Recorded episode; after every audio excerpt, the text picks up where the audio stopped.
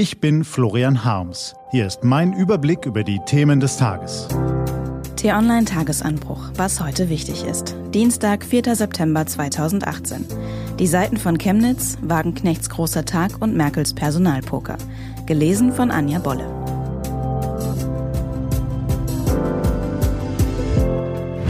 Was war? Die helle und dunkle Seite von Chemnitz. Chemnitz ist eine bunte, fröhliche und weltoffene Stadt. Gestern wurde dort eine riesige Party gefeiert. Eine 35-jährige Einwohnerin hat zu t-online.de gesagt, die Stadt sei in den letzten Tagen gruselig gewesen. Das, was sie gestern Abend dort erlebt habe, sei zum ersten Mal seit Wochen wieder ihr Chemnitz gewesen.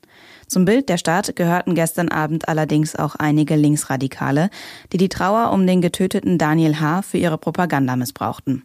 An der Gedenkstätte auf der Brückenstraße spielten sich kurzzeitig unwürdige Szenen ab. Überwiegend jedoch blieb die Szenerie friedlich, ausgelassen, optimistisch. So würden viele Bürger ihr Chemnitz gerne jeden Tag sehen.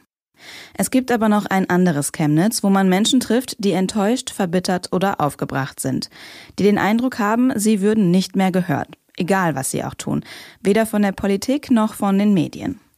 Ältere Menschen sagen, sie haben in ihrem Lebenslauf eine Zäsur erlebt.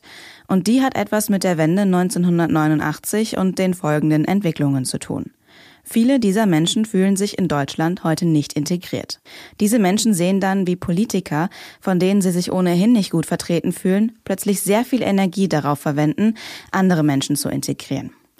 Sozialneid ist ein zu kleines Wort für das Gefühl, das manchen in so einer Situation beschleichen mag. Wenn dann einzelne Migranten Gewalttaten begehen, gesellen sich zur Kränkung Unverständnis und Wut. Dieses Zerrbild wird geschickt verbreitet. Durch Lügen und Gerüchte in teils geschlossenen Facebook-Gruppen, in YouTube-Kanälen, auf den Webseiten sogenannter alternativer Medien. Dort werden Fakten verdreht, Fotos gefälscht, willkürliche Behauptungen aufgestellt und zum Beleg vermeintliche Experten zitiert. Die meisten Journalisten ordnen diese Beiträge als Lug und Trug ein. Viele Bürger, mit denen Florian Harms gesprochen hat, tun dies nicht. Sarah Wagenknechts großer Tag. Am Vormittag stellt Linksfraktionschefin Sarah Wagenknecht ihre Sammlungsbewegung Aufstehen vor. Gemeinsam mit ihrem Gatten Oskar Lafontaine will sie linke Wähler um sich scharren, die sich von den klassischen Parteien abgewandt haben. Damit schlägt Wagenknecht als erste deutsche Spitzenpolitikerin einen Weg ein, der gerade in vielen Berliner Zirkeln diskutiert wird. Überall reden Leute darüber, dass sie aus dem ermüdeten Parteiensystem ausbrechen und was Neues machen wollen, so wie der Macron in Paris oder der Kurz in Wien. Die Haken? Im Vergleich zu Frankreich ist Deutschland längst nicht so zentralisiert. Im Vergleich zu Österreichs Hinterzimmerprofis sind bundesdeutsche Politiker brave Schulbuben. Wird also wohl noch eine Weile dauern, bis die Massen aufstehen. Was steht an? Die T-Online-Redaktion blickt für Sie heute unter anderem auf diese Themen.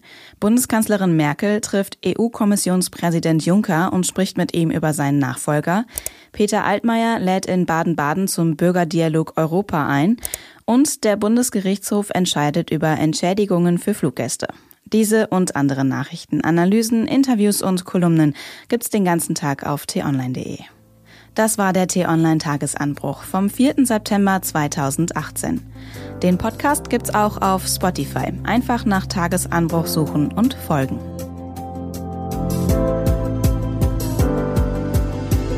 Ich wünsche Ihnen einen frohen Tag. Ihr Florian Harms.